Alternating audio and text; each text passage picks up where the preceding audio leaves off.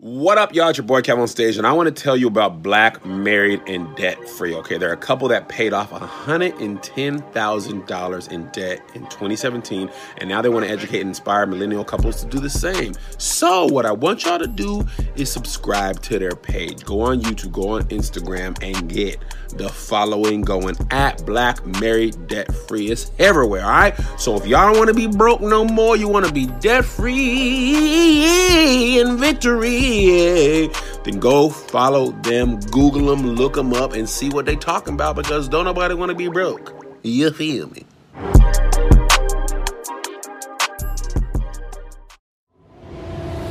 What's good, everybody? This is Marcus from Black Married Debt Free, and you are checking out our quick cast. Let's get it. What's going on, everybody? This is Marcus, and I would like to welcome you to another episode of the Quick Cast powered by Black Married and Debt Free. Thank you. your applause. You just, you, you guys are too nice.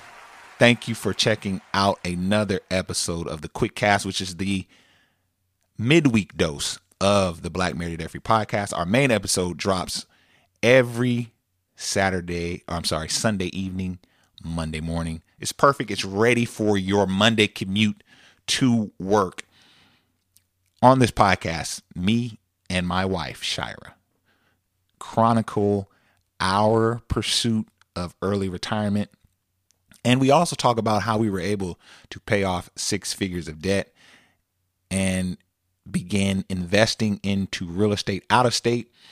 And we also talk about, you know, some different current events and just the economy at large. So if you're into that sort of thing, this is the place to be.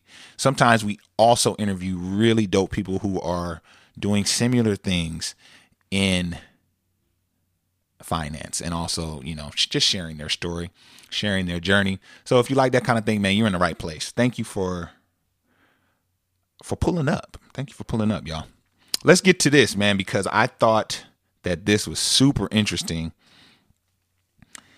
and alarming. Uh, so the Fed, you know, have been raising rates for the better part of a year and a half now and we hit a historic high recently on the interest.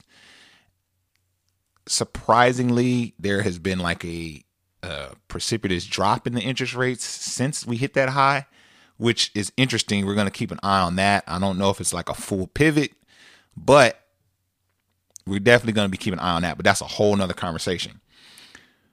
What I want to talk about is the reason why they were raising interest rates to begin with was to bring down the hyperinflation we were seeing. I, I forget how high inflation was at one point. I believe it was at 9% based on some of the reports. And they had said that they wanted to get it down to 2, which was, you know, a, a really big stretch goal, but it had gotten down to 3 and there was a lot of optimism. I talked about it last week on the podcast. There was a lot of optimism. Another reason why they wanted to raise interest was to cool the housing market. You know, in 2021, 22, houses, you know, were just flying off the shelves. People were overpaying for homes.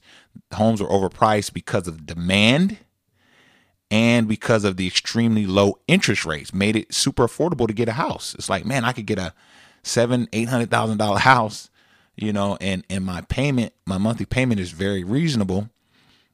Th- th- this may never happen again. So a lot of people were, you know, experiencing that FOMO, fear of missing out, and were just gobbling up all the homes, and that was going to be unsustainable. So the Fed did what they do.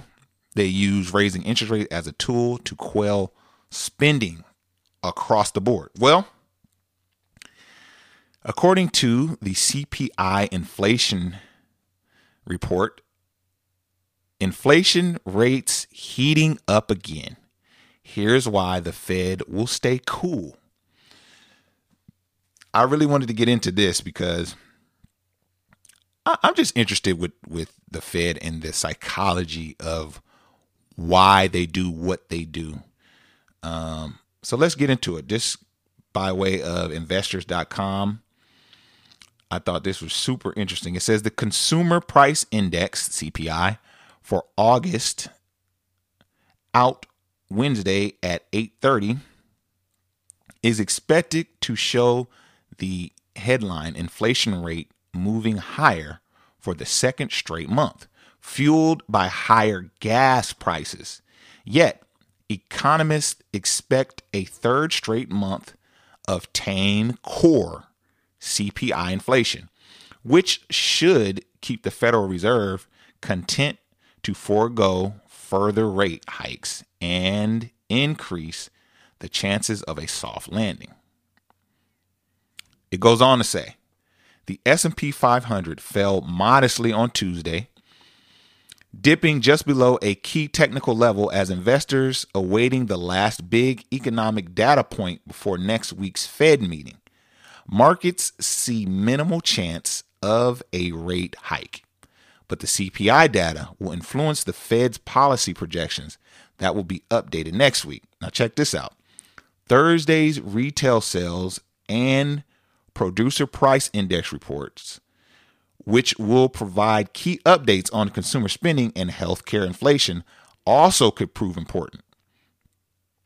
It goes on to say that the 12 month CPI inflation rate is expected to rise to 3.6 from July's 3.2 and June's 3% flat, which was great. It was the lowest in two years. But my thing is, is people will find a way to spend. They will find a way to spend. They are finding a way to spend. You're finding a way to spend. You, yeah, the person listening to this podcast right now. Even though we, I come on every week and say this is the stingy season. This is the season to be stingy. You know, don't just be giving everybody your money. Think about how hard you worked for that that money you're spending before you spend it.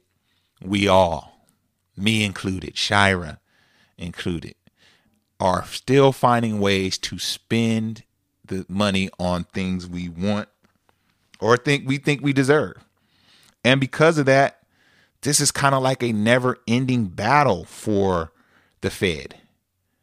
And at some point, the raising of the interest rates will trigger a catastrophic event, if you will. It will trigger a recession because you're it's like you're put, putting pressure on folks.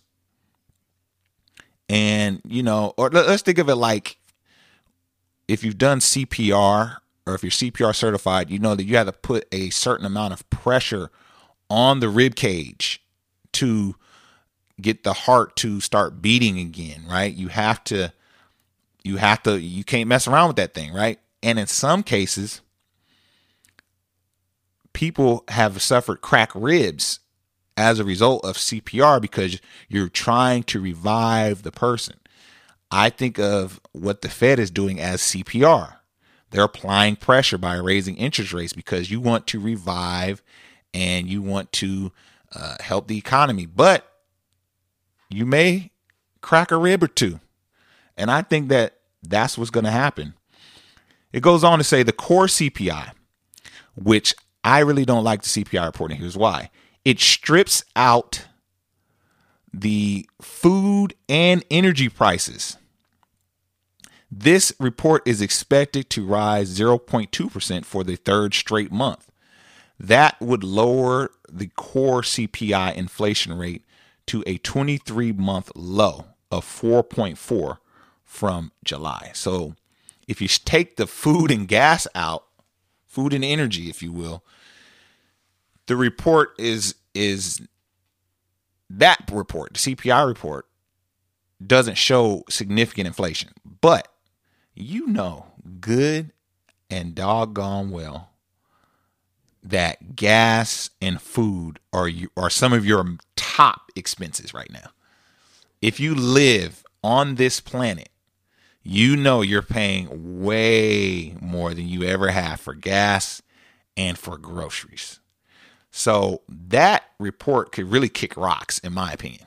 Like that's not a good indication of where inflation is.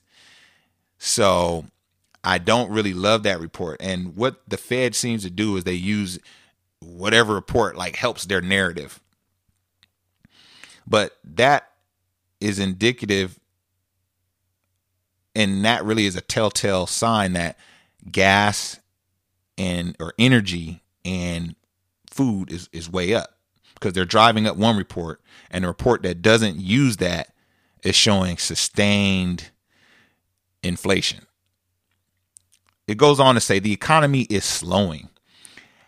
At August 20 uh, at his August 25th speech in Jackson, Wyoming, Chairman Jerome Powell Jackson Hole, Wyoming. Sorry, shout out to Jackson Hole.